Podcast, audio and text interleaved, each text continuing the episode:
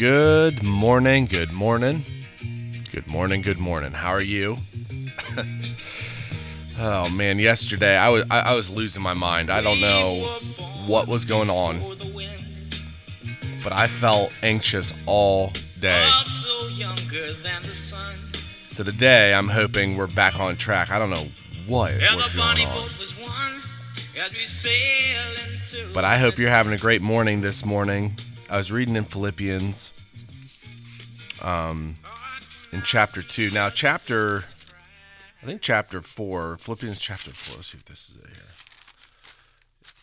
This has my favorite verse. So when I came here today, I was all excited because I thought I was going to go over to be anxious for not one thing, but by prayers and specific prayers of God, let your request be made known unto God, and God's peace will guard your heart from itself or from pretty much your own thoughts.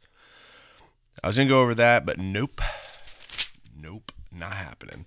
If you go to Philippians chapter 2, verse 9, it's talking about Jesus Christ, and it says, Wherefore God also highly exalted him and gave him the name which is above every name, that at the name of Jesus every knee should bow of things in heaven and things in earth and things under the earth.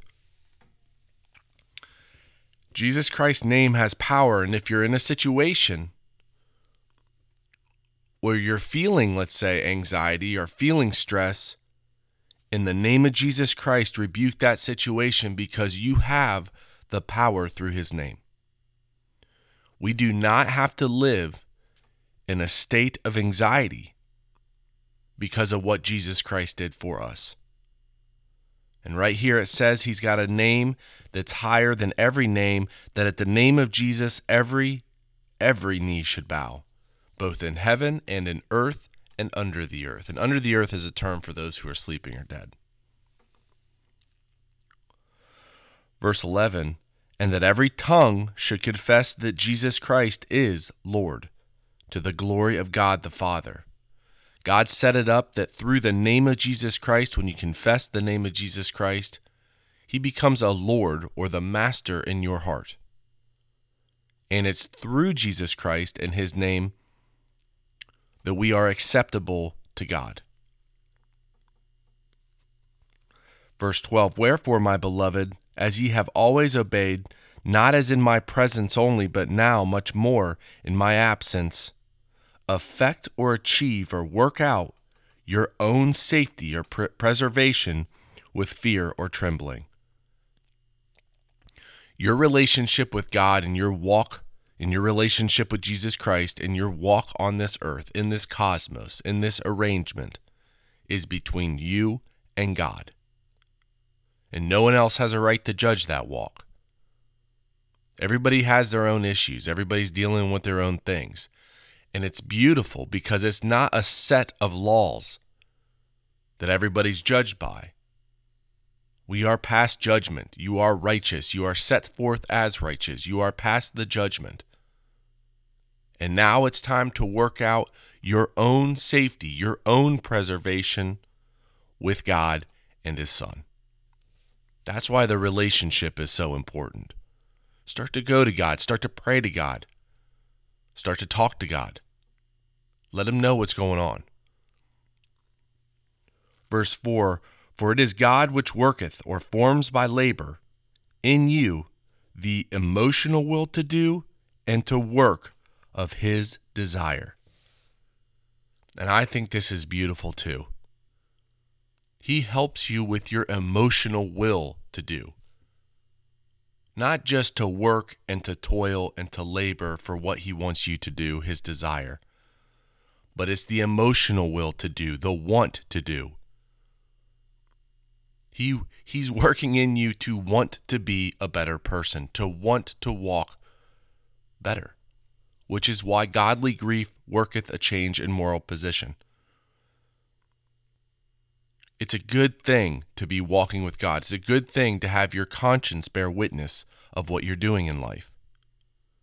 Because God is working with you to emotionally want to change and emotionally want to change to the point where you're willing to work in joy and in love.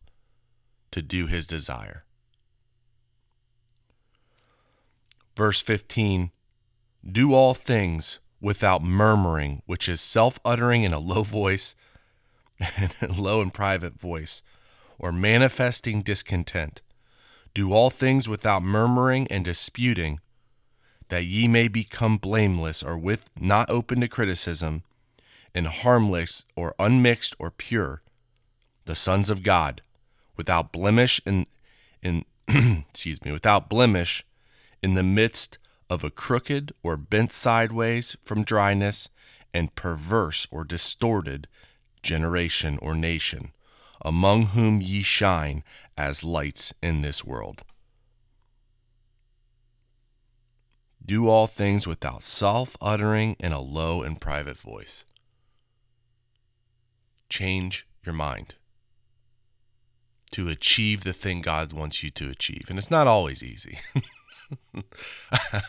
I might be fault. I might have fault in this one. But when you change your heart and you change your mind to do and to want to do what God wants you to do, it's you're just going to see more and more joy and more love and more peace in your life. And really that's what it's about. I want to finish up with this verse. So among whom you shine as lights in this cosmos, holding forth the word of life, that I may re- rejoice in the day of Christ. The word, the spoken word, the spoken words, God's spoken word as connected to the inner life, as God's spoken word as connected to his inner thoughts of life. And that's life in all of its manifestations, everything that makes life life. This Bible, this word of life, is what you hold forth to enjoy your life. Take time today to think about the things that are important. Remove all anxiety by praying and lifting them up in the name of Jesus Christ. Don't forget, in that prayer in the name of Jesus Christ. Make it a specific prayer and have yourself a phenomenal day. God bless you today, make you happy, and I will talk to you tomorrow.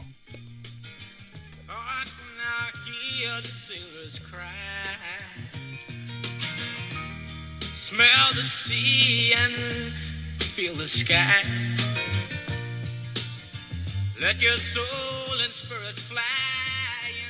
Well, Heavenly Father, I thank you so much for today, and I just pray for, um, just pray that it was a better day than yesterday. That you work with me to um, emotionally, I'm not all over the place. I don't know what was going on, or, or to show me why that happened.